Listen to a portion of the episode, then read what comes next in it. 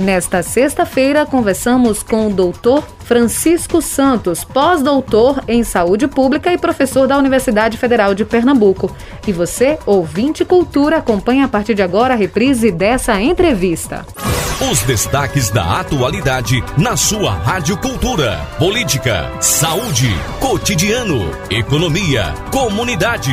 Quem é notícia, passa por aqui. O assunto em pauta é destaque no Cultura Entrevista com Elaine Dias. A informação do jeito que você gosta. Hoje o assunto do Cultura Entrevista é justamente a pandemia Covid-19, o coronavírus na região agreste, inclusive o monitoramento das variantes aqui feito pela Universidade Federal de Pernambuco e a gente está com ele, o professor, pós-doutor em saúde pública, Francisco Santos, o doutor Francisco, que é ex-secretário de saúde também de Caruaru e que agora vem é, aqui no nosso programa representando também a Universidade Federal de Pernambuco e, claro, traz novidades. Um livro também sendo lançado agora essa semana. Então, doutor Francisco, eu gostaria de agradecer a sua participação desde já. A gente sabe o quanto você é, é, é, é disposto não é, a conversar conosco, sempre está tá, tá, é, se mostrando muito aberto para conversar, quando era secretário de saúde, depois também, né? Porque o seu trabalho tem esse foco mesmo de trazer mais saúde para todo mundo, até porque o seu pós-doutorado em saúde pública também reverbera aqui para a gente. Então, muito obrigada, é sempre um prazer recebê-lo. Boa tarde. Boa tarde, Elaine. Boa tarde a todos os ouvintes aqui da, da Rádio Cultura. Eu agradeço pelo convite. Você sabe que eu gosto de estar aqui. Que bom, muito obrigada. e é um espaço é, que me é dado para chegar a muito mais pessoas. Então, na verdade, é um privilégio.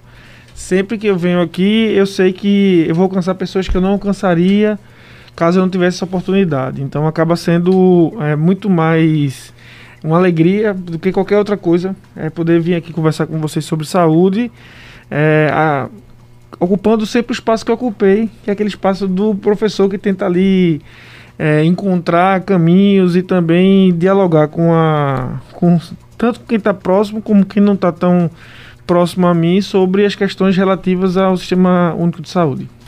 Doutor Francisco, a gente está nesse momento né, é, trazendo inclusive números menos alarmantes do que a gente estava há duas semanas.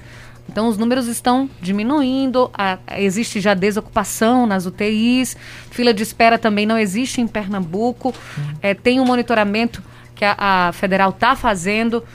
Qual a sua análise que você faz hoje, dia 25 1h58 da tarde da pandemia, porque a gente já conversou tantas vezes, né? Tanta ah, é, lá antes, bem no início, depois, durante. Agora, é, recentemente também você participou conosco do Nova Manhã, falando no CGN também sobre o monitoramento. Mas como é que está hoje? A gente está numa situação confortável ou ainda falta muito para chegar nisso? É, eu, o que a gente observa? A, a gente está aprendendo de verdade com, com o que aconteceu ano passado. A gente fala que a curva de aprendizagem foi como nunca antes a gente tinha conhecimento no que diz respeito aos estudos acadêmicos e também ao diálogo, inclusive, com a sociedade como um todo. A gente sabia que provavelmente em março a gente ia começar a ter um problema por conta da, da Covid. É, isso tinha. A, se a gente fosse olhar a cronologia do ano passado, que normalmente vinha a Europa, a, a gente vinha depois região norte, depois a gente vinha para o litoral da região nordeste, grandes cidades do sudeste, depois se interiorizava. E esse fenômeno ficou mais explícito para a gente a partir do momento que a gente conseguiu fazer monitoramento de variável. Eu falo a gente Brasil e o mundo estava fazendo esse monitoramento quando foi descoberta a nova variável lá de, de Manaus. Ah, com essa, essa nova variante de Manaus, a gente sabia que as medidas que foram tomadas para se evitar o número de óbitos lá, era impossível que ela não se espalhasse pelo Brasil. Então, em janeiro, a gente retirou pessoas dos hospitais de lá e espalhou pelo Brasil inteiro. Inclusive, a Universidade Federal, que recebeu, o Hospital das Clínicas recebeu, e outros hospitais aqui do estado receberam. Porque, como a gente tinha montado uma infraestrutura hospitalar o ano passado, a gente manteve boa parte dessa infraestrutura, que ela, ela, ela teve durante um pedaço, principalmente a partir de setembro, com o arrefecimento dos números, ela teve uma margem ali de segurança que sempre tem que ter para que caso haja necessidade a gente ative essa margem. E foi ativado com pacientes vindos de fora. Alguns até chegaram a vir com seus familiares, então era muito claro que a gente ia ter um problema entre 60 e 90 dias. Eu lembro que ainda em janeiro eu participei de um evento na SIC, em que a gente mostrava é, que isso iria acontecer. Uhum. Provavelmente nesses meses, e foi mais ou menos o que aconteceu. E a gente também sabia, a gente só não sabia o, o tanto que ela ia se adaptar à nossa realidade. A, a variante se adaptou muito bem, tanto é que em maio, quando a gente fez a análise, a gente fez a análise no final, é, no meio de maio, de vários pacientes graves aqui, tanto em UTI como também em emergências e também nas salas vermelhas, rede pública e uhum. privada, praticamente 100% dos pacientes tinham um, um, único variante, que era essa que a gente chama variante gama. E ela se adaptou muito bem aqui, muito bem. Então isso explica porque foi que a gente teve de novas reinfecções. A gente tem alguns números monitorados aqui de indícios de reinfecção que houve na nossa é, na, aqui em Caruaru e aqui também na região. Foi muito rápido isso. A gente sabia que em março e a gente imaginava que isso duraria algo como dois meses a três meses também. Que foi mais ou menos o que aconteceu. Então, assim, é, ainda no início do, do ano, a gente sabia por conta da curva de aprendizagem da, do tempo que havia do espalhamento do vírus, mas também a gente não conhecia as variantes. Agora que a gente conhece as variantes, e eu posso falar agora, pelo estudo que a gente está fazendo aqui, Sim. a gente vai monitorar até o final do ano. Então, até o final do ano, se a gente tem a possibilidade de captar novas variantes e saber de maneira muito antecipada o que, é que pode acontecer. Porque se eu começo a monitorar e um começa a prevalecer sobre as outras, significa que eu tenho uma chance muito grande tanto de reinfecção como a gente tem uma chance muito grande de dela se manter aqui, porque é como se ela tivesse encontrado o cenário ideal para que ela se estabelecesse. Então, a gente sabia que isso poderia acontecer, mas o cenário agora a gente imaginava que no dia 15 de junho, eu lembro de uma reunião que eu participei do núcleo é, que discute a Covid aqui na, na cidade. E a gente, mais ou menos no mês de maio, uhum. meio de maio, a gente disse: Ó, isso não vai chegar a 15 de junho. E eu posso dizer que dia 10 de junho a gente teve uma queda muito rápida no, no número de internamentos. O de, de casa a gente ainda tem, mas a gente teve uma queda muito rápida. Porque também a gente teve boa parte da população imunizada. A gente sabia que os efeitos da vacina iam começar a chegar a partir de março para abril. Mas eles começaram de maneira muito lenta por conta da de como a vacina chegou né, até todo mundo. Então, é, o que a gente pode dizer é que nesse momento a gente está num cenário é, bem favorável, mas de novo, o São João volta a fazer com que a gente fique em risco. E o que, é que tem acontecido?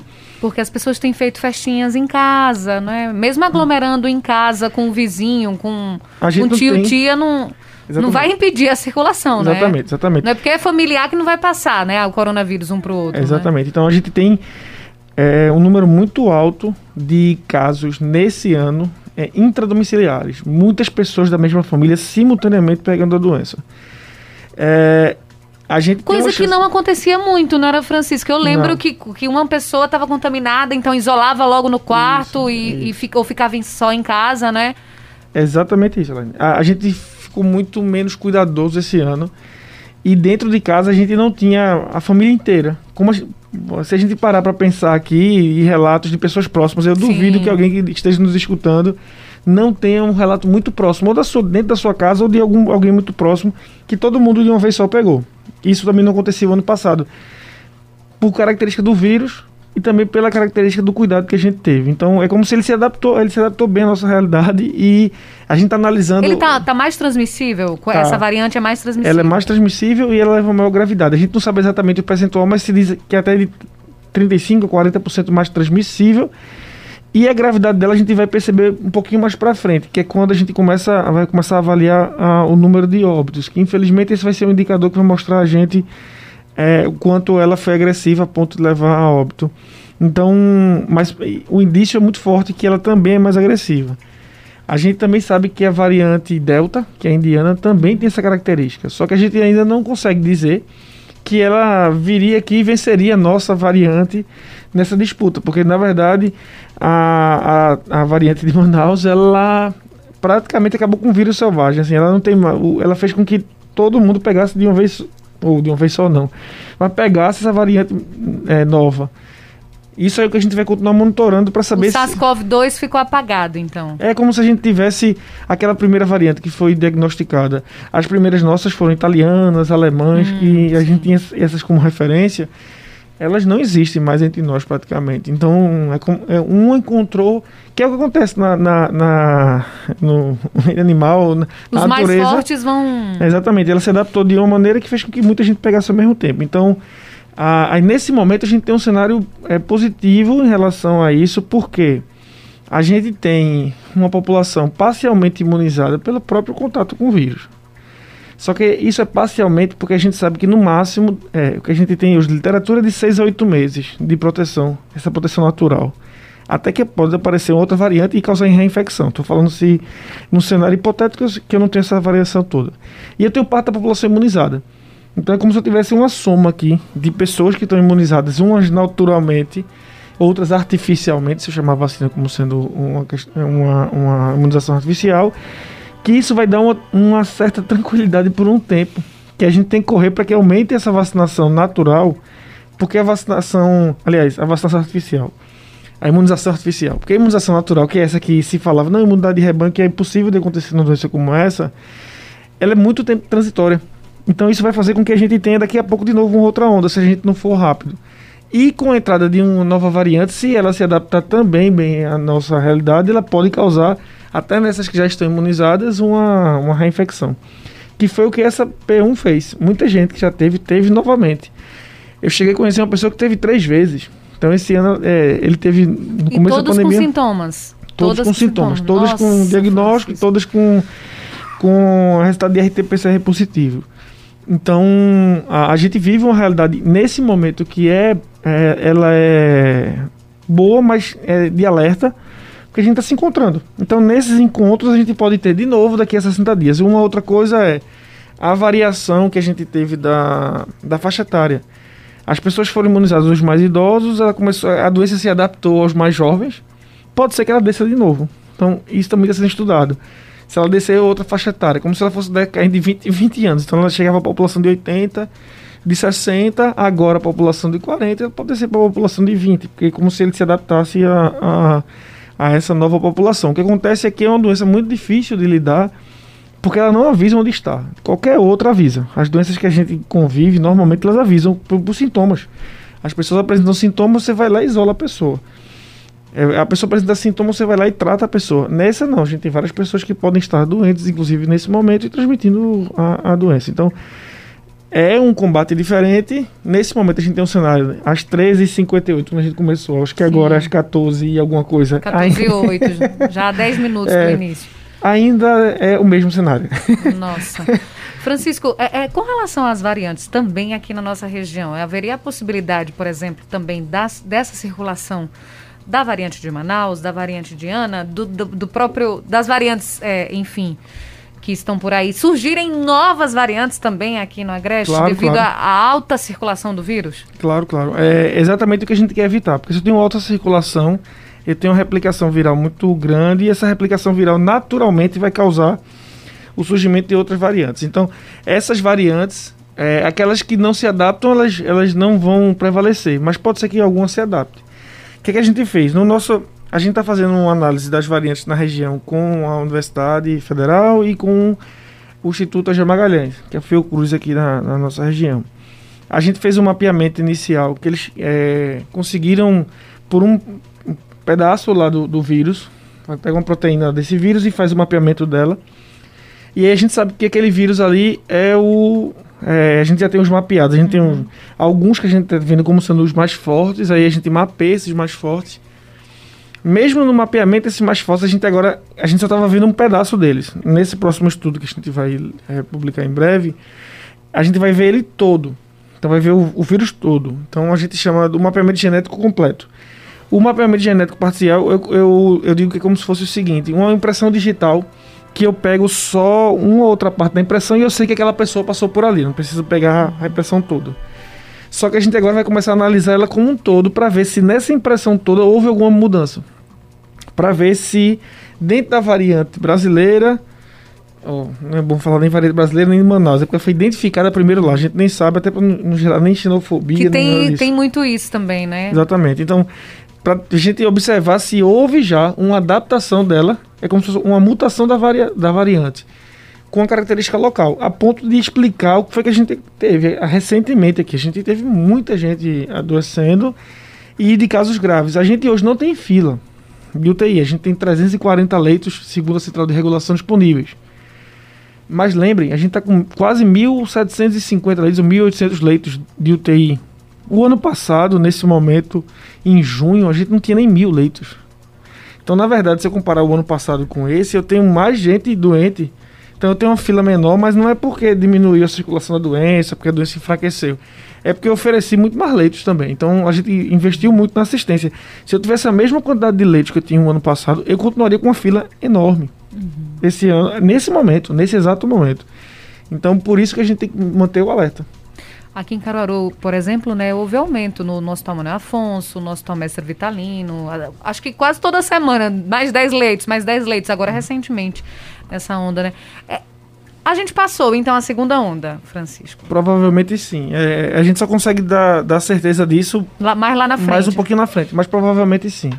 Aí pode vir a terceira, então. Pode vir. O problema é que a terceira, ela sempre está vindo. No nosso caso, que a gente não zera, quando a gente, se a gente zerasse, a gente teria ela voltando para o patamar inicial, que seria o zero. O que é, é ela zerar? Eu não teria mais quase caso nenhum de transmissão uhum. e óbito nenhum e nenhuma internação, ou, interna ou, ou, poucas internações. Então ele teria zerado, teria caído ao, ao máximo lá, ficaria naquele piso. E aí a segunda onda, ou terceira onda, viria um piso. O, o, não acontece com a gente. A gente, a não, gente não desce, desce, né? A gente não desce. A gente, a gente reduz o patamar em relação ao, à segunda onda, mas a gente não volta ao patamar que a gente tinha na primeira, por exemplo. Então isso é muito arriscado. Porque a capacidade de expansão de infraestrutura hospitalar da gente já está exaurida. Ó. A gente não consegue aumentar. Então a terceira fica mais perigosa que a segunda. Assim como a segunda ficou mais perigosa que a primeira. Francisco, e, essa é a realidade de Pernambuco, mas isso pode ser também, está é, tá sendo falado do mesmo jeito em todo o Brasil, É né? nacionalizado, né? só que Pernambuco ainda teve um grande é, expansão do número de leitos, interiorização nesse momento. Isso era uma coisa que a gente lutava há, acho que décadas, para que a gente tivesse, porque a gente há uma concentração, é, Pernambuco, a infraestrutura hospitalar de Pernambuco foi é, culturalmente e historicamente construída na região metropolitana. A gente tem 80, 85% dos leitos na região metropolitana, onde eu não tenho nem 50% da população. Na verdade, eu tenho acho que menos 40% da população, mais ou menos, na região metropolitana, e com esse número de leitos, o dobro do número de leitos que deveria ter por conta da, do tamanho. Mas foi uma concentração histórica e a pandemia fez com que a gente tivesse um crescimento interiorização de, de leitos. Então, Serra Talhada não tinha leito de UTI público, agora tem. Aqui em Caruaru houve uma expansão de leitos. A gente teve isso, acho que em Afogados da Engazeira, Bezerros, em Bezerros, Arco Verde, Gravatar. Houve abertura de leitos em vários locais. Que a gente espera que essa, essa infraestrutura se mantenha, porque isso não é só para Covid, serve para tudo. Então, é, os outros estados também cresceram suas infraestruturas e todos também estão exauridos, todos estão nos seus limites. Então, quando a gente vai ver os balanços de ocupação de leitos, a gente escuta 80%, 75%, e a gente lida isso como se fosse uma coisa tranquila. Não é tranquila. Por quê? Ah, o ideal é que a gente tivesse de maneira permanente um leito de UTI para cada 10 mil habitantes. Mais ou menos essa relação. Só que se eu tiver, se eu tiver mil pessoas com Covid, mil pessoas com, com Covid em casos ativos, só Covid, não estou falando nem de trauma, de trânsito, eu não estou falando de neopla de câncer, eu não estou falando. AVC, por AVC, exemplo. Nada. Estou falando só Covid. De cada mil pessoas, eu vou precisar de 10, Se eu tiver mil pessoas com casos ativos, provavelmente eu vou precisar de 10 leitos de UTI. Mil pessoas, 10 leitos. Só que o nosso padrão é, 10, é um leito para cada 10 mil pessoas. Então a gente cria um hiato muito grande entre a necessidade que a gente pode ofertar e o que a doença faz com que a gente precise. Então, de maneira permanente, a gente vai ter que viver com isso. A gente já tem conversado até com outros gestores sobre a possibilidade de criação de uma infraestrutura paralela de saúde ali para ser ativada de maneira imediata, uhum. caso haja necessidade, porque aí vai passar essa. A gente já tem vacina para ela, a gente tem muita esperança que a vacina consiga chegar até todo mundo com as duas doses até o final do ano. E eu acredito que vai acontecer, tem umas previsões bem interessantes. Se a gente conseguisse manter 1 milhão e 400 mil vacinas por dia a administração No de um Brasil, milhão né? no Brasil, a gente chegava em setembro com toda a população adulta com a primeira dose, de de 18 anos para cima. Inclusi- Então a gente fecharia o ano com todo mundo vacinado, porque eu tenho que fechar em setembro, porque tem vacina que são três meses. Então, para fechar o esquema vacinal, eu tenho que vacinar em setembro, para os outros receberem, em dezembro receberem a segunda dose. Então, é, existe essa possibilidade. Mas essa possibilidade só. para essa vai passar. vai- a gente vai ter essa proteção. Mas não necessariamente a gente vai ter uma outra, outro fato como esse daqui a 100 anos, como aconteceu, né? Porque a gripe espanhola foi em 1918, 1920. 100 anos depois a gente tem a Covid. Então, assim, é, pode ser que a gente tenha outras doenças. Então a gente vai ter que. Não é possível E que a mais gente não próximo, aprenda. e mais próximo do que Muito 100 mais anos, próximo, não é? muito doutor mais próximo. Francisco?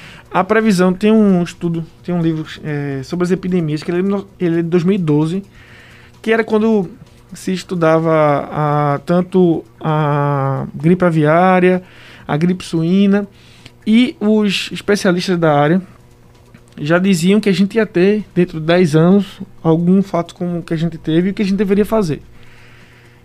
Aconteceu e a gente não fez. Isso é, na maioria dos países. Mas eu acredito que, eu espero que a gente se prepare para o próximo. Por exemplo, eu tenho que ter uma infraestrutura de saúde, não só de assistência, mas também ah, o complexo médico, o complexo industrial da saúde nacionalizado, com produção de máscara, por exemplo, de EPI, de medicação, de vacina. Porque na hora que as coisas apertam, cada país vai se proteger. Aí isso aconteceu aqui com a gente. A gente não conseguia comprar máscara, a gente não conseguia encontrar. Para conseguir álcool em gel foi um sacrifício. Lembra o ano passado quando chegou o litro do álcool em gel, do álcool, era uma fortuna. Por quê? Porque a gente não tinha produção própria, assim, a gente não tinha, não conseguia ter a demanda. Isso pode acontecer de novo. Então a gente não, de maneira estruturante, a gente não deveria só estar pensando no ponto de vista da assistência. A gente também deveria se preparar para para os nossos estoques reguladores, para a gente ter estoque regulador desse material. Os países que tinham estoque regulador desse material também conseguiram é, enfrentar melhor. A produção local de tecnologia no que diz respeito a. A gente mal produz, a gente importa às vezes até maca. A gente não tem, além das medicações, Uma maca que respiradores. seria assim, entre aspas, tão simples, Tão né? simples, doutor exatamente. Francisco? Então, assim, tem muita coisa que a gente vai ter que também, de maneira estruturante, é, se proteger. Porque todos os países fazem isso. A gente, a gente sequer conseguiu guardar arroz. O preço do arroz subiu, porque o mundo inteiro começou a comprar, guardou seus estoques e comprou de quem estava fora, quem estava vendendo. Aí manteve os seus, porque sabia que se houvesse um desabastecimento, sua população estava protegida e comprou os de fora. Quando a gente começou a vender os de fora, o da gente faltou para dentro. Então o preço da gente foi lá para cima. Então é só um exemplo, mas ah, o impacto da, de outra como essa, a gente tem que responder de uma maneira diferente, para que não perca tanta gente também, né? E como fazer isso, doutor Francisco? Vai ser o quê? Vai ser investindo, por exemplo, na ciência? Ciência, tecnologia e inovação tem que ser é, colocado como sendo investimento e em, nos países desenvolvidos é um, é um investimento é, estruturador, óbvio, e ninguém básico, questiona, é básico. básico. Da mesma forma que eu tenho que investir em saúde, eu tenho que investir em ciência e tecnologia. Da mesma forma que eu tenho que investir em segurança, em educação, eu tenho que investir em, no desenvolvimento de inovação. Porque é, a gente vai ter que se preparar. E quem vai dizer para onde a gente vai é exatamente isso. Eu acho interessante o exemplo americano. Os Estados Unidos investem muito, muito, muito em defesa. Eles, eles colocam investimento muito alto ah, no exército. Só que o exército americano é um dos maiores produtores de novas tecnologias, porque eles colocam muito dinheiro lá. E aí quando a gente vê um foguete indo para o espaço, como já aconteceu no investimento da NASA, que agora já está sendo privatizado, mas quando era público, a coisas simples do nosso cotidiano foram desenvolvidas porque o homem foi para foi o espaço. E aí isso era naquele momento era uma corrida tecnológica para a hegemonia de diversos aspectos, inclusive eh, também bélica, a- até coisas do nosso cotidiano que a gente nem imagina foram desenvolvidas porque o homem foi para Marte. Agora a gente vai ter isso também. Então assim, a gente está num momento de guerra que é uma guerra sanitária que a gente liberou é, diversas iniciativas que estavam por ali pela inovação, pelo, pela fronteira da inovação, que não tinham sido colocadas em prática. A própria vacina da Pfizer e a vacina da Moderna são tecnologias que nunca tinham sido testadas em escala como a gente está fazendo agora. Então a gente vai mudando de patamar. A gente já mudou de patamar, mas o Brasil tem que estar nessa mudança de patamar, não sendo exclusivamente um mercado consumidor, mas ele também tem que ser protagonista na produção disso. A gente tem pesquisador suficiente, tem infraestrutura suficiente, tem um país que pode fazer isso, pode ser protagonista nisso, mas muitas vezes a gente não é. Então, é, esse também tem que ser uma, uma, uma diretriz. Não é só uhum. investir em saúde, mas tem que investir em ciência, tecnologia, inova ciência, tecnologia e inovação. A gente investe pouquíssimo, pouquíssimo. Então, as bolsas é, de, de, pesquisa, os editais de financiamento e fomento para desenvolvimento de medicamentos, seja às vezes é para coisas de base que a gente nem imagina para que serve tá lá se vendo uma molécula de alguma coisa que você olha aquilo acha que não serve para nada, na verdade é aquilo que é a base de um futuro fármaco, de um futuro tratamento, de um futuro é, produto que vai chegar à casa da gente mais barato. Então, a gente recentemente deixou de investir em semicondutores, que é o que faz com que haja transmissão mais rápida de dados nas, nos equipamentos eletrônicos. A gente devia ter uma fábrica local, a gente na verdade deixou de investir, ela está ela tá fechando e a gente não está investindo nas universidades, que é o que vai fazer com que a gente tenha segurança para frente. É, eu vejo isso internamente na, uhum. na própria Universidade Federal, mas isso acontece em todo lugar. É mais um momento que a, gente, que a história está dando a gente para a gente aprender e fazer direito. Não sei se a gente vai conseguir. Eis a questão. A gente está conversando aqui no programa com o professor e pós-doutor em saúde pública Francisco Santos. A gente volta já. Cultura Entrevista. Reprise. Estamos apresentando Cultura Entrevista. Reprise. A gente está de volta aqui no Cultura Entrevista, hoje recebendo aqui nos nossos estúdios o Francisco Santos, ele que é pós-doutor em saúde pública, é professor da Universidade Federal de Pernambuco. O assunto é o coronavírus na região Agreste, falando sobre monitoramento também das variantes da Covid-19 que a UFPE está fazendo. Já temos ouvinte na linha? Alô, você do telefone, boa tarde. Oi, minha linda, boa tarde. Oi, Socorro. Amor. Tudo bem, Socorro? Tudo bem. Espero que todos tenham passado um feliz São João, apesar dos pesares, mas nós vamos vencer essa guerra. Sim. Ô, oh, minha linda, veja, eu tenho 54 anos, já tomei a primeira dose. Agora, meu filho, é, como vai abrir esse negócio de, a partir de 30, né? Mas só que ele vai, ele vai completar ano agora dia 5 de julho. Hum. Ele, eu queria só saber se ele pode fazer o pré-cadastro dele. Se vai fazer dia 5, praticamente na, na semana que vem, né? Aí, só isso, meu amor. E quer desejar um bom final de semana a todos da cultura. E um cheiro pra você, você tá de parabéns. Cada dia mais, é, melhorando mais a, a, a, as as entrevistas, viu? Um cheiro. Obrigada, viu, Socorro? A gente agradece aos nossos entrevistados, né? Que são padrões aqui, são cada um melhor do que o outro, que vem aqui no Cultura Entrevista. Que coisa boa. A gente agradece a eles aqui o sucesso do Cultura Entrevista. Francisco, ela fez uma pergunta que é relacionada à Prefeitura de Caruaru. A gente lembra aqui que o, o Francisco Santos é ex-secretário de Saúde de Caruaru, viu, gente? Ele é professor da Universidade Federal de Pernambuco, é pós-doutor em Saúde Pública. A gente está falando mais sobre a UFPE, mas acho que dá para dar uma ajuda a ela, né, com relação a isso, né? Olha só, ah, se ele vai fazer aniversário dia 5, eu até recomendaria que ele fizesse, tá bem pertinho, né? Esse pré-cadastro vai, é, é mais para que haja uma uh, um mapeamento desse público, porque a gente tem uma distância muito grande entre o censo, o censo foi 2010, é, e a população real que existe. Anos, né? Exatamente. Então, e, e Caruaru atraiu muita gente para cá nessa faixa etária, que é a faixa etária que está produzindo. Eu tenho menos de 40, estou dentro dessa faixa etária aí dos, entre os 30 e 40. É, e não sou de Caruaru, mas moro aqui há 15 anos. Então, eu sou um dos exemplos. Poderia ser contabilizado como um desses exemplos. Então, eu recomendaria que a partir da, do dia ele informando a data, ele já vai entrar para o cadastro, porque essa, esse pré-cadastro já vai ser para essa população que provavelmente em julho, vai depender da chegada das vacinas, vão começar a ser vacinados. Eu recomendaria que no dia 5 ele fizesse a, a, o agendamento dele. Ele não vai ter nenhum prejuízo por isso, porque a partir do momento que for aberto, o público rapidamente vai ser vacinado. As vacinas chegando, Caruaru tem a capacidade de fazer a vacinação da sua população de maneira muito ágil. O que a gente tem lutado muito aí, eu tenho participado, inclusive como pesquisador e membro do grupo que está discutindo e, e, construindo os relatórios para que a gente consiga mais vacinas para a região, é que essas vacinas cheguem. Elas chegando, então rapidamente esse público vai ser atendido peça a ele que no dia do, seu, do aniversário dele ele faça o agendamento. Pronto. Aqui teve um ouvinte que ligou para a redação da rádio, a Tereza, de 53 anos. Ela disse que marcou a vacina e iria tomar dois dias após ter conseguido marcar, mas teve Covid. Remarcou, mas consta que só possui vaga para o dia 15 de julho. Foi no espaço tural e lá informaram que não tem vacina e que não estão marcando a vacinação para agora. Eu, eu, eu, ela tem que marcar para o dia 15 de julho, então, né? Porque se no sistema sai o dia 15, ela tem que esperar, não é, Exatamente, Francisco? é por agendamento. Porque, é, infelizmente é, antes havia até um espaço de você fazer por demanda espontânea, que eram algumas pessoas que chegassem, tivessem tentar faixa etária, não tivessem conseguindo fazer, conseguido fazer o agendamento, tomariam vacina. E isso não existe mais essa possibilidade por conta do número baixo que a gente tem dos estoques. Então, é recomendável que cumpra é, rigorosamente o que está sendo colocado na, no agendamento. E quando há o agendamento é porque existe a vacina. Então, se foi permitido o agendamento para essa data, é porque vai ter vacina para essa data.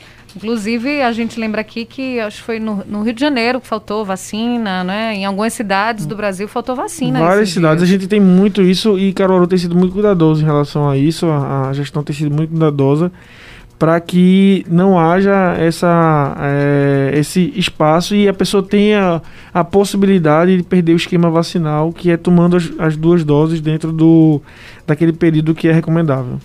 Nós temos outro ouvinte na linha. Alô, você do telefone, boa tarde. Alô, boa tarde. Com quem eu falo? Hermínio de Agrestino. Desculpa, eu não entendi. Hermínio de Agrestino. Oi, Hermínio, tudo bom? Tudo bem.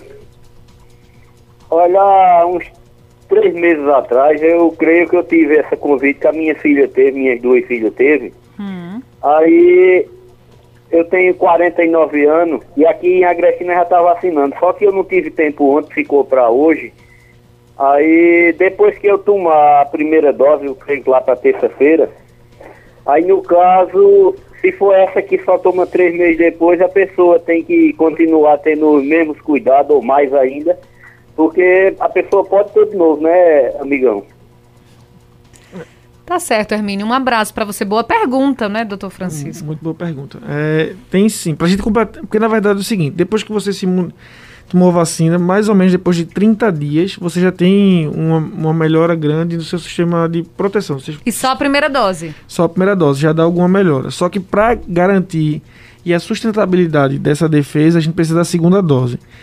E durante esses 90 dias, os cuidados têm que ser tomados, inclusive pós esses 90 dias, quando você tomar a segunda dose, até que a gente tenha um grande número de pessoas vacinadas, a gente tem que ter um cuidado, porque a, quem tomou a vacina é, pode até estar protegido, mas ele continua sendo vetor para outras pessoas. Então você pode não apresentar sintoma nenhum e transmitir para outras pessoas, que esse é um risco muito grande. Então até a gente ter muita gente vacinada, é, alguns falam, alguns estudos mostram 50%, outros mostram 60%, até 70% da população com as duas doses, é que a gente vai poder é, baixar mais a guarda em relação a essas proteções. Então, depois de um mês da primeira dose, você já está bem protegido.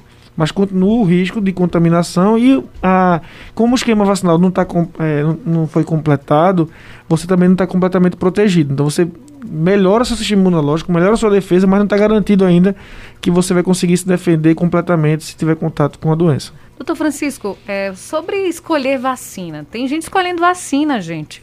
Eu, a Sara esteve aqui, que é a gerente da atenção básica aqui em Caruaru, da Secretaria de Saúde de Caruaru, ela falou isso aqui, né, que teve um dia que 200, acho que foram 200 pessoas não quiseram, se recusaram a tomar determinada vacina porque queriam de outro tipo. Então, numa situação que a gente tá, doutor Francisco, querer escolher vacina é demais, né? É muito. É, é porque é o seguinte, eu acho. Eu nunca imaginei, eu acho que eu comentei até aqui, é, Elaine, é, ter que de novo é, defender vacina. Porque a gente teve esse problema em 1904, na revolta da vacina, lá quando Oswaldo Cruz tentou proteger boa parte da população. É, e era no Rio de Janeiro, a revolta foi no Rio de Janeiro, era a capital do país porque as pessoas não queriam tomar vacina, mas também porque junto com a vacina tinha algumas medidas arbitrárias naquele momento que era retirar as pessoas de, de, das moradias dela, porque precisava sanear algumas áreas do Rio de Janeiro, então é, tiveram algumas medidas mais arbitrárias. Mas a vacina em si teve gente que foi contra porque achava que na verdade era para, ao invés de salvar, era para matar. É, hoje a gente tem um, um, discurso que não, não coaduna com a realidade no impacto é, que, que a gente quer com a vacina, que reduz a mortalidade da doença que menos pessoas morram. Todas tem um grau de proteção para a morte acima de 90%. Tem uns que a, a própria Coronavac se mostrou em alguns é, estudos acima de 95%, que é a vacina que tem enfrentado um, um certo, uma certa resistência. A da AstraZeneca tem é, alguma resistência por conta de efeitos colaterais, principalmente nos, na primeira dose. E também porque houve um problema com a gestante, que inclusive é, houve a. não é mais recomendável, pelo menos por enquanto, até que os estudos sejam concluídos, que essa vacina seja administrada em gestantes. Tem o discurso da vacina, da, desse novo tipo de vacina, que é a vacina da Pfizer, que ela causa um problema cardíaco, miocardite, inflamação no tecido do coração. Isso também não, não é verdade. Então, não, a gente não tem é, possibilidade alguma, alguma de recusar qualquer tipo de vacina. E no momento em que chegar a sua hora, a vacina que tiver lá é a vacina que você precisa. Qualquer uma delas. A da Janssen, que a gente está chegando agora, é a primeira vez que a gente vai ter lote da Janssen, que é só uma dose. Seria maravilhoso que todo mundo só pudesse tomar uma dose. Só que é, não é a mesma, a, a, mesma realidade da, das vacinas que a gente tem disponível em larga escala. E também a gente vai provavelmente o ano que vem precisar, no máximo em dois anos, fazer uma renovação desse esquema vacinal. Então, aqui chegar para você é que você precisa. A gente precisa de todas. Vacina. Eu tenho escutado isso o tempo todo e é verdade. Vacina boa é vacina do braço.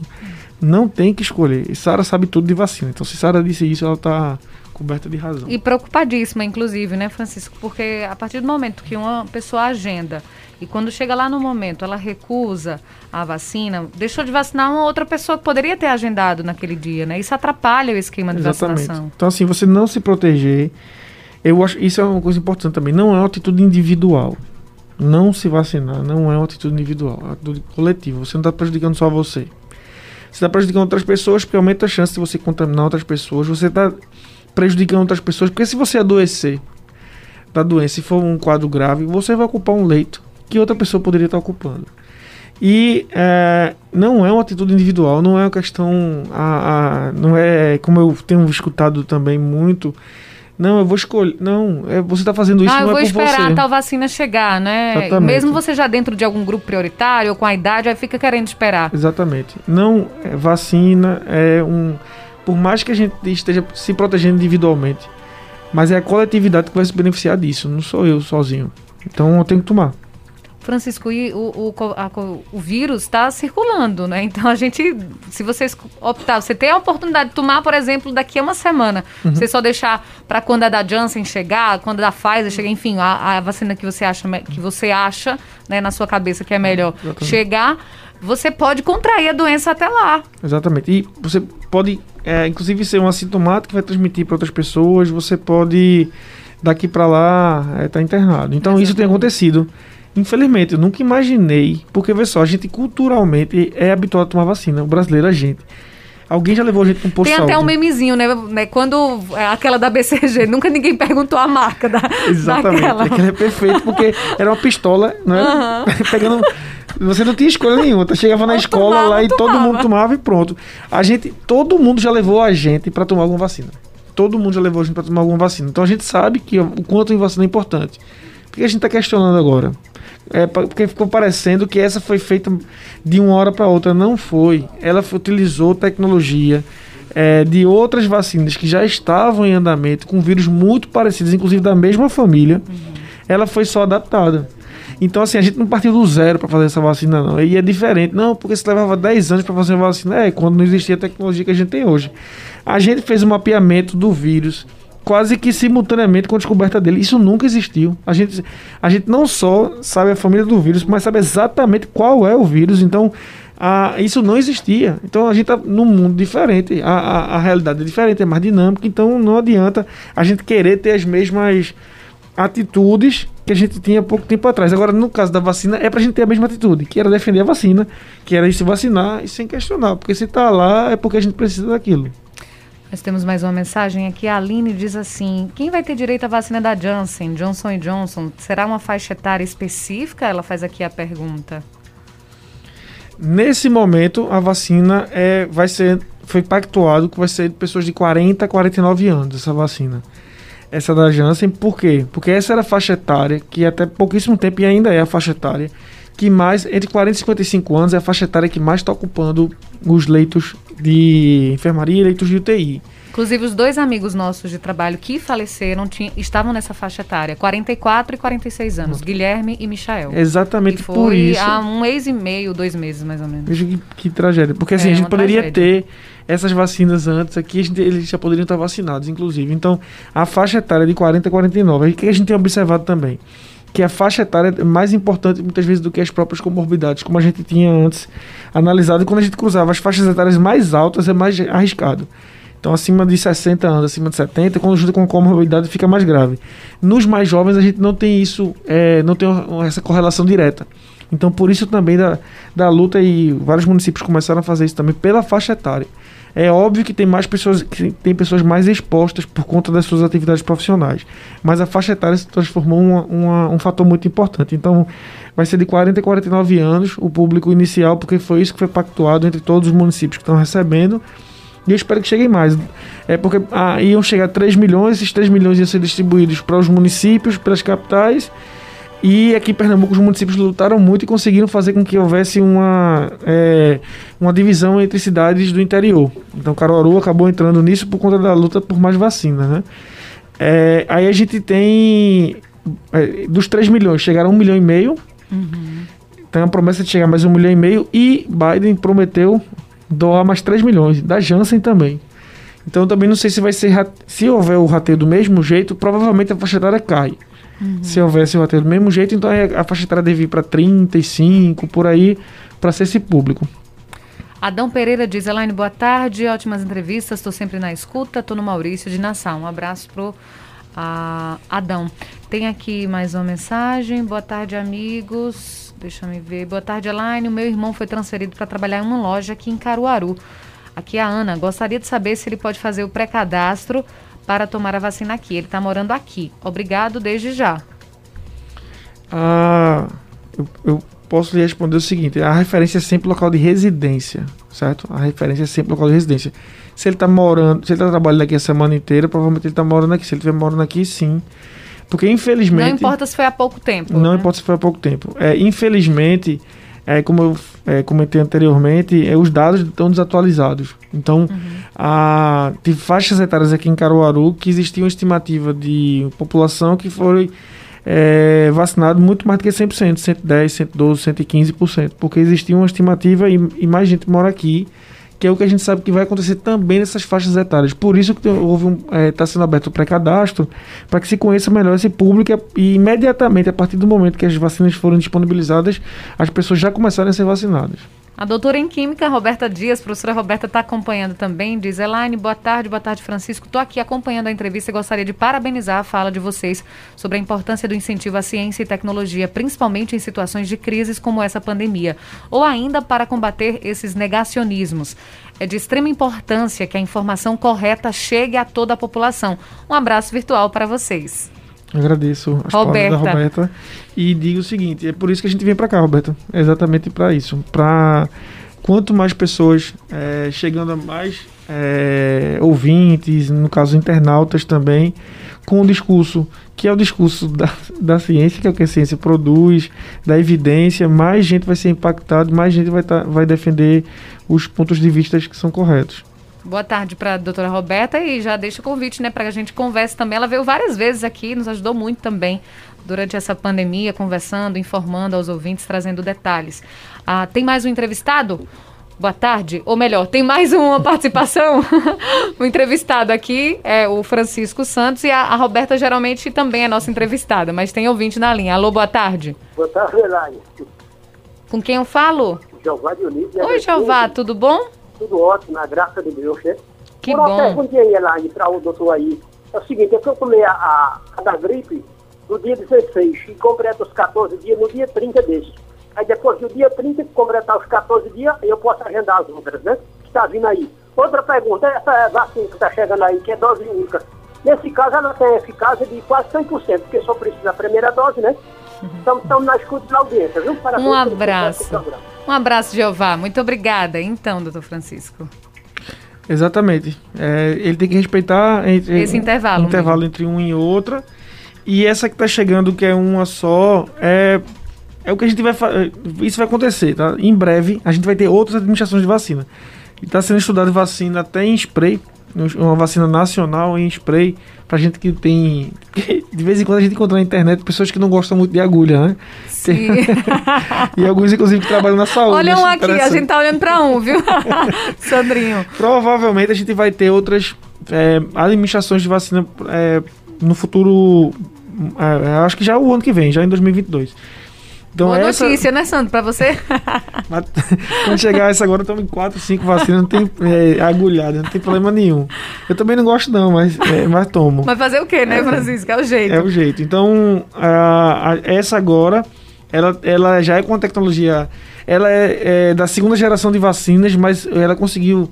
A Johnson Johnson conseguiu fazer uma, uma, uma plataforma que, com uma única dose e numa temperatura que não é a temperatura aquela tão baixa como a gente tem visto no caso da Pfizer e da Moderna, ela vai passar um bom tempo sem se perder, sem estragar a vacina, que é outra coisa boa.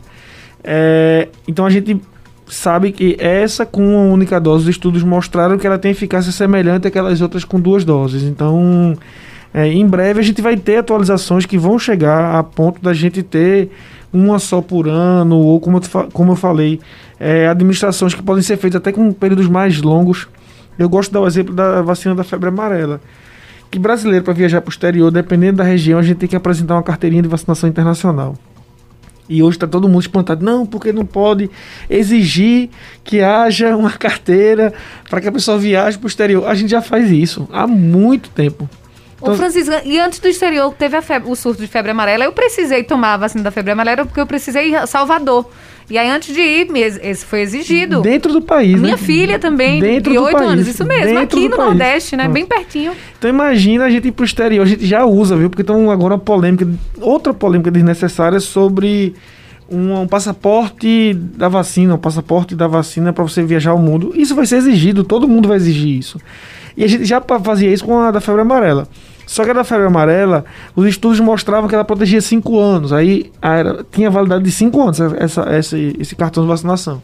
Depois passou para 10 anos, porque foi visto que as pessoas que tomavam ficavam mais de 10 anos sem ter a doença. E agora é uma vez na vida. Só tem um.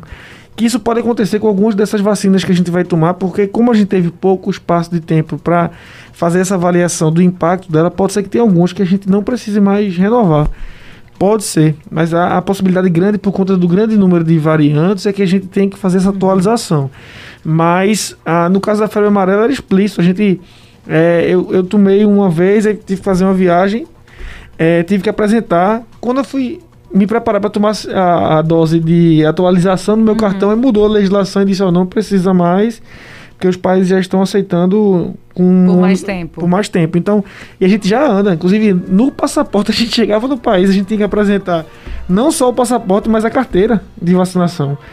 Isso já acontece. Então, é, nesse caso agora, a gente vai ter umas atualizações da vacina em breve, que eu acho que todas elas vão ficar com uma dose e talvez até para alegria de Michel, De Sandro. de Sandro, para alegria de Sandro, não vai precisar é, de agulha. Sim. Tem ouvinte na linha? Alô, boa tarde. Boa tarde, meu amor. Dona Claudilene, Sim, senhora. tudo bem?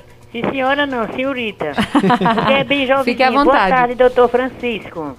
Boa tarde. Olha, eu já recebi minha foto muito linda. Viu? Sim, uma foto que a gente tirou juntas. Agradeço, Que. Júnior, a você e a toda a equipe da cultura, que é um amor de A gente é que agradece. Muito obrigada, dona É Claudilene. nossa família, vocês, viu? Obrigada. Olha, eu quero dizer que coisa boa, doutor Francisco. Você tá aí explicando tudo direitinho como tem que ser. Olha, eu creio que. Eu tenho certeza que eu tive duas vezes corona no início e tive agora há pouco. Tive com meu, meu filho, meu esposo. Imagina, doutor Francisco, eu, meu esposo de 72 anos, eu com 67, meu filho com 45 anos, todos três com corona, e eu e meu marido para cuidar de um filho que passou pelo Vale da Morte, mas escapou. Para a misericórdia de Deus. Então, eu já tomei a primeira dose da vacina, me deu uma recaída muito grande, mas estou ansiosa para tomar outra. Tomei a vacina de gripe. Meu filho, se Deus quiser, está chegando, já está agendando aí essa que chegou. E eu só quero, sabe o quê? Dizer que Deus a cada dia abençoe a vida de vocês, dando sabedoria, domínio próprio, entendimento, porque, olha, dizia minha avó, lutar com gente é pior do que bicho. Cada cabeça é um mundo, um pensamento. O meu pensamento é esse: obedecer às autoridades constituídas por Deus. E é assim que vocês é constituído, Elaine, toda a cultura, todo jornalista, vocês que faz parte dessa equipe, estão de parabéns. Eu vou esperar, porque tudo vai passar, porque Deus está no comando, no controle e vai orientar. Só quero dizer que vocês estão de parabéns. Muito obrigado e boa tarde. Boa tarde, dona Claudilene. Muito obrigada. Ela só quis dar os parabéns e agradecer, tá Obrigado, vendo. Obrigado. É, é, aí, enquanto não estou na gestão, é mais fácil receber elogio. Era, era impressionante como as pessoas têm dificuldade de reconhecer, às vezes, quando é, a gente está ocupando um cargo público, a... alguma coisa que é feita. É sempre muito crítica às falas que são. Quando a gente é professor, não é mais tranquilo. Mas eu sempre dizia, eu sempre dizia que ia passar e ia ser do mesmo jeito. Então, assim, uhum. continuar sendo professor, sou da cidade, não tenho interesse nenhum em sair de Caruaru. Amo a cidade e, e da universidade muito menos. Eu estou na federal desde 2013, então eu ainda vou completar esse ano completou oito anos e na reforma que foi feita por a reforma da Previdência, eu tenho pelo menos mais 27 anos aí de universidade. Marvin Aéreo diz boa tarde a todos mais uma vez. Muito oportuno o tema de hoje. Gente, nada melhor que vocês para esclarecer dúvidas. Veja, eu vi notícia nas redes sociais que um determinado médico já tinha tomado duas doses, porém faleceu por Covid. Como explicar essa dúvida e esse medo? Isso pode acontecer, qualquer vacina isso pode acontecer. A pessoa ser vacinada e mesmo assim ir a óbito. É, só que o número é muito pequeno. São exceções das exceções, é o risco que a gente tem nenhuma vacina 100%. Até aquelas é, tradicionais que a gente toma muito tempo, elas são 99%, 98%. Então isso pode acontecer. Imagina uma doença que se espalha tanto como essa. Então a chance disso acontecer, pessoas que vie, é, venham a óbito mesmo tomando a vacina, é real mas o número é cai drasticamente. Essa possibilidade é muito remota, mas existe. Então, a explicação que é dada é porque não há nenhuma vacina, nenhuma vacina que seja 100% segura. Thelma diz, é, já respondeu a pergunta da Thelma aqui, que ela perguntou se tem alguém em estado grave depois de duas doses. A Edna diz, boa tarde, Elaine, gostaria de saber quais as vacinas que são feitas do ovo, pois minha filha é alérgica sobre Dessa, Covid. Dessas aqui, nenhuma ainda. É, provavelmente no futuro a gente vai ter alguma feita do ovo, mas dessas aqui nenhum ainda. E a gente tem é, em breve, no, a gente tem monitorado inclusive os casos aqui. A gente está fazendo fazer um estudo bem interessante aqui daquelas pessoas que já tomaram uma dose ou duas e apresentaram sintomas e adoeceram, que tiveram diagnósticos confirmados, para a gente ver qual é a variante delas. Uhum. A gente também está fazendo esse estudo aqui. Ah, já começou agora em maio a gente espera que em breve consiga apresentar resultados disso também. Para a gente compreender, ó, determinada vacina tem um resultado melhor para isso ou para aquilo, ou não faz diferença. Isso também pode ser um resultado que a gente chegue. E às vezes a pessoa tomou a vacina, ou tomou a segunda dose e já estava doente e não sabia. Eu posso falar pelo meu pai. Meu pai é, tomou a primeira dose da vacina. É, quando ele foi tomar a segunda, ele tomou na terça-feira e houve uma, um aniversário de dois anos da minha sobrinha, e eu nem fui para o aniversário porque eu disse: meu pai vai tomar a segunda dose na terça. Uhum. Eu não vou. E nesse aniversário tinham oito pessoas, não tinha nem dez pessoas, uhum. tinham oito pessoas. Os oito adoeceram. Desses oito que adoeceram, é, meu pai ficou internado, teve 70% do pulmão comprometido. Eu fiquei internado junto com ele uma semana no hospital e tudo mais.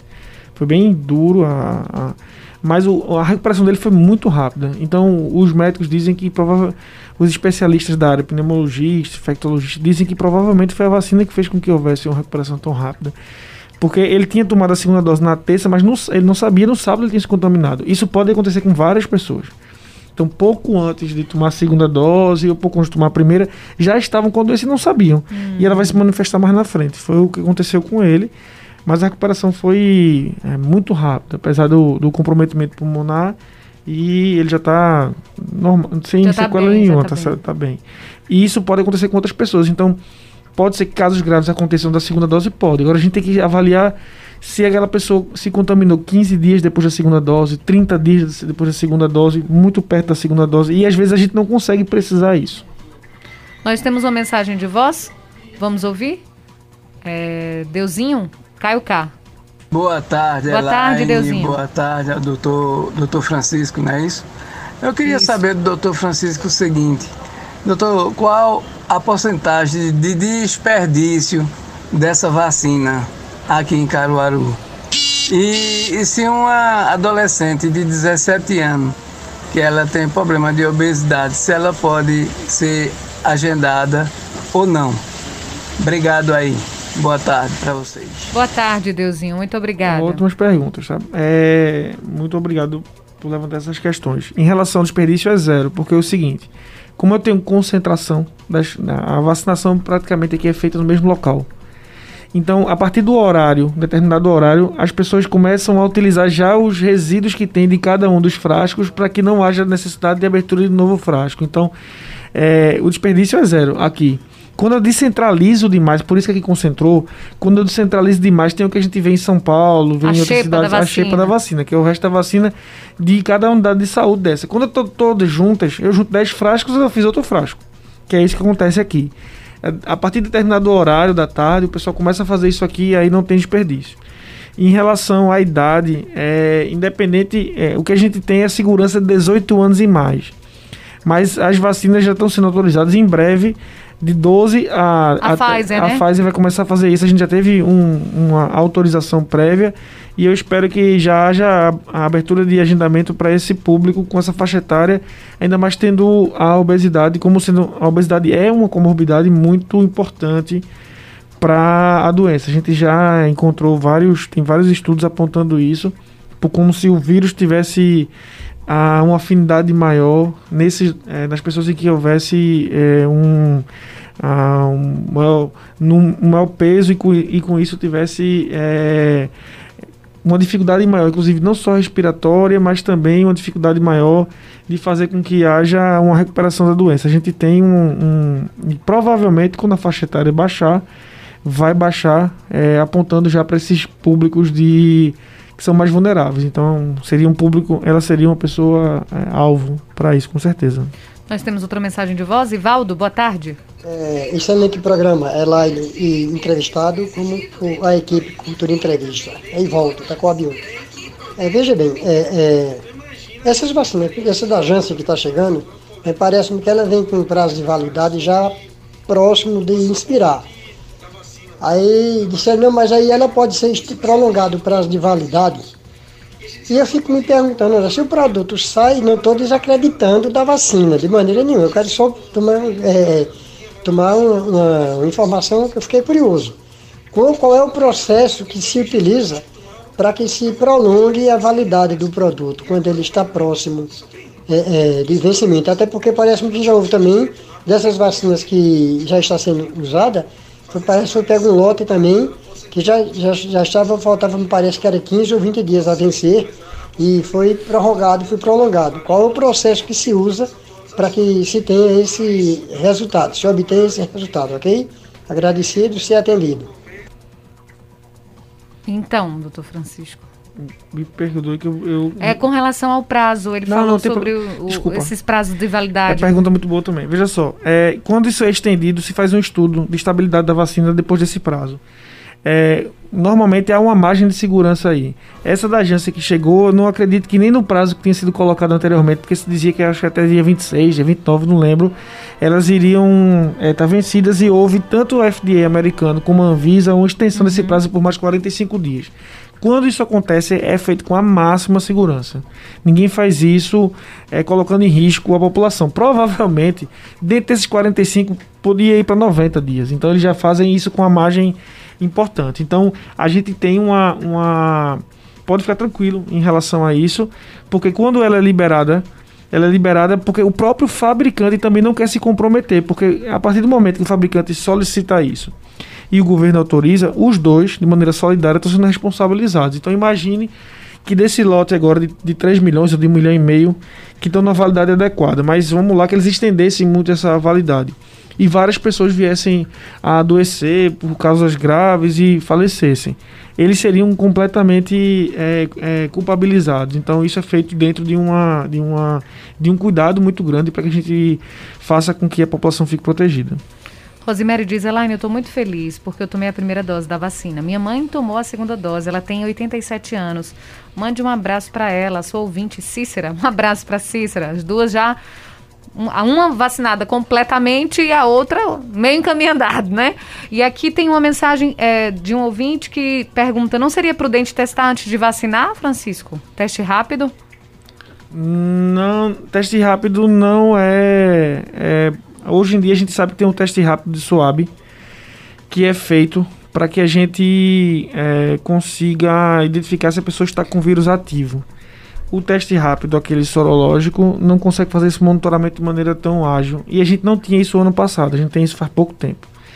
Se eu fizer teste e vacina simultaneamente nas pessoas, ou eu não tenho teste ou eu não vou ter vacina. Então é questão de escolha, é prioridade. O ideal seria todo mundo estar tá, todo mês sendo testado independente da vacina. Todo mês, toda a população, como alguns países estão fazendo quase isso. Os países mandam para conseguiria ter um monitoramento permanente do, do espalhamento do vírus. Tem países que mandam todo mês uma, uma mensagem, não mandam mensagem, mandam uma carta para casa da pessoa com o teste. A pessoa tem que fazer o teste e mandar o resultado para o governo. Se ele não mandar, ele pode ser punido de diversas maneiras. Então, assim, é, a pessoa recebe em casa, tem lá o manualzinho, a pessoa faz o teste, faz e, e tira uma foto do QR Code e manda para o governo. Então, o governo sabe que bairro está tendo, que não está tendo, sem nem precisar ir na casa das pessoas. Isso tem sido feito com frequência em alguns países. O ideal é que a gente tivesse isso aqui de maneira permanente. Uhum. Mas infelizmente a gente não faz investimento. É, a gente não tem recurso suficiente para fazer, para bancar esse tipo de, de, de é, ação. Mas é, a gente tem, já tem testado muito mais do que a gente testava anteriormente, porque também os insumos estão mais baratos e a gente tem conseguido chegar a mais pessoas. Aline Florence pergunta se a vacina da AstraZeneca causa trombose. O que a gente tem observado é que foi por isso que ela foi é, suspensa temporariamente para gestantes. É, o risco dela causar trombose é infinitamente menor do que, por exemplo, das mulheres que tomam anticoncepcional, ou então infinitamente menor das pessoas, das pessoas que têm coronavírus. Então, vamos lá que ela, é que ela causasse trombose. Mas o risco é tão baixo, tão baixo, tão baixo. É, é, é é 0,0016, é tão baixo. Enquanto uma pessoa que tem Covid tem 5 a 10% de chance, dependendo do tipo e da idade, de ter, que é, é, como se fosse quase um milhão de vezes, 100 mil vezes a chance menor. Então valeria a pena, mesmo que ela causasse trombose, porque seria um número muito pequeno de pessoas que poderiam ter por conta dela. Mas ainda assim, ainda assim, isso não é confirmado. O empresário Luverson Ferreira também está acompanhando e diz: pergunta a partir de quantos por cento da população teremos a imunidade coletiva? E qual a data prevista para chegarmos aqui em Caruaru? 90 dias? Abraço grande para o competente ex-secretário de saúde, Francisco. Luverson. É, a gente tem contato o tempo todo, a gente conversa muito. Luverson é um, uma pessoa muito atuante aqui na cidade, extremamente informado é, estudioso. É, super inteligente. A gente tem, é, dependendo de 50% e 70% da população vacinável. A partir do momento que eu tiver essa população vacinada, com o esquema completo, estou com a população protegida. Mas já de primeira dose eu vou ter uma proteção muito grande. Acredito que sim, em 90 dias a gente chega a esse número aqui em Caruaru, porque como eu falei, as previsões que é até setembro todo mundo já tenha tomado a primeira dose. Então, eu vou ter esse número em 90 dias, que é o que pode barrar uma, uma terceira onda. O medo que a gente tem é que nesse período, antes de setembro, a gente tem a terceira onda, começando num patamar que a gente a gente está agora dizendo que está com 79% dos leitos ocupados. E a gente tem 300 leitos de UTI. 300 leitos de UTI para Covid são preenchidos num dia. Então, se eu tiver um espalhamento maior do vírus, em um dia só eu já preencho isso. Então, a gente tem que ter esse cuidado nesse momento até chegar nesses 90 dias aí que a gente vai ter um público maior da população já protegido. Então, eu acredito que sim, que a gente consiga nesses 90 dias alcançar esses números. Doutor Francisco, e o livro? A gente está chegando nos minutos finais, aí falando de vacina, né? Quando fala de vacina, muita gente com dúvida ainda. Mas é, com relação ao livro que tá. está sendo lançado. A gente. Ou foi lançado já essa semana? Foi lançado, é porque é engraçado isso é também. É tanto trabalho, é tanta é, coisa, né? É. Como são livros gratuitos, às vezes as pessoas nem valorizam tanto. são livros da Universidade Federal, hum. é, junto com a parceria com a Fiocruz. A gente lançou um recentemente que discute políticas de saúde e metodologias de estudo em saúde. Ele foi publicado, ele foi liberado pela como e-book, um livro eletrônico faz, ah, não faz nem 15 dias. Eu posso Sim. depois eu, eu me encaminho aqui para a rádio para Ah, para que haja essa divulgação. E aí são estudos de vários pesquisadores aqui da, da, da Fiocruz aqui e da Universidade Federal de Pernambuco, com estudos voltados para o que é- eu, eu diria que é um livro base para estudantes que estão iniciando na carreira da saúde pública em graduação ou em pós-graduação, porque ele tem várias informações bem importantes, mais base ainda. Os outros que a gente lançou esse ano são livros mais específicos voltados para modelo de gestão, inovação em saúde e voltados para análise de desempenho de política de saúde, uma coisa mais específica. Então, esse livro base também serve, além pra, dos estudantes, para a população em geral, para entender Serve, a saúde pública. Serve, serve. Ele, ele tem questões voltadas à discussão de políticas atenção básica, o que é promoção de saúde, o que é que a gente diz quando a gente fala que a determinação social na saúde, que é que a gente não observa que a pessoa está doente, não só, aliás, a pessoa não está saudável, não só porque não está doente, mas é porque ele tem acesso a renda, emprego, é, é, e outras coisas. A gente tem uma. E a gente tem nesse livro vários capítulos que são bem fáceis de ler e que ajudam a gente a ter uma compreensão sobre a saúde pública de maneira geral. Eu fiz. Tem dois capítulos específicos que eu gosto muito, que a gente escreveu. Um sobre análise de política de saúde, que eu gosto muito da parte de análise de política. Isso serve não só para política de saúde, mas serve para outras. E um falando especificamente como é que se faz uma pesquisa qualitativa em saúde, que é que é onde eu também trabalho. Tá certo, doutor Francisco. Esperar o, o, o link do e-book para a gente poder também divulgar aqui até nas redes sociais esse trabalho, que as pessoas podem ter acesso gratuitamente. É o que você falou aí, parece que não, o pessoal não valoriza muito quando é de graça. Mas, doutor Francisco, parabéns pelo seu trabalho também na Universidade Federal de Pernambuco. A gente conversou bastante na pandemia o senhor como secretário de saúde de Caruaru, mas agora a gente volta aqui para o Cultura Entrevista, você, você como professor, como sempre foi, nunca deixou de ser, né? Pesquisador aí, cientista, mas muito obrigada e parabéns pela sua, sua contribuição que você traz aqui para a nossa região Agreste. Muito obrigada. Eu agradeço demais aqui a, o espaço. É sempre um prazer estar aqui. É uma oportunidade. Eu gosto muito de, de, de vir para aqui, ela sabe disso. Sabe. E aí a gente ah, acaba conversando sobre diversos assuntos. É óbvio que Às vezes até atual, foge é, do tema central, né? O tema atual vai ser sempre esse, mas eu espero voltar aqui para discutir temas ainda é, tão relevantes quanto. E a gente também está sempre trazendo o que a gente tem estudado, tem é, feito que às vezes não está ainda divulgado. Como eu falei, em breve a gente deve começar a fazer a liberação de, dos estudos das, das variantes e isso vai trazer uma repercussão, espero que não só local, como regional e, e- e nacional. A gente tem é, se mantido na pesquisa e sempre tem tido ah, alguma coisa nova para apresentar. Agradeço demais o espaço, me coloco à disposição. Agradeço a Sandra aqui. E quando chegar a sua hora, se já não chegou, é tomar a vacina. Todo É. mundo faça isso, tá? Vá mesmo com medo, viu, Sandrinha? Vai dar tudo certo.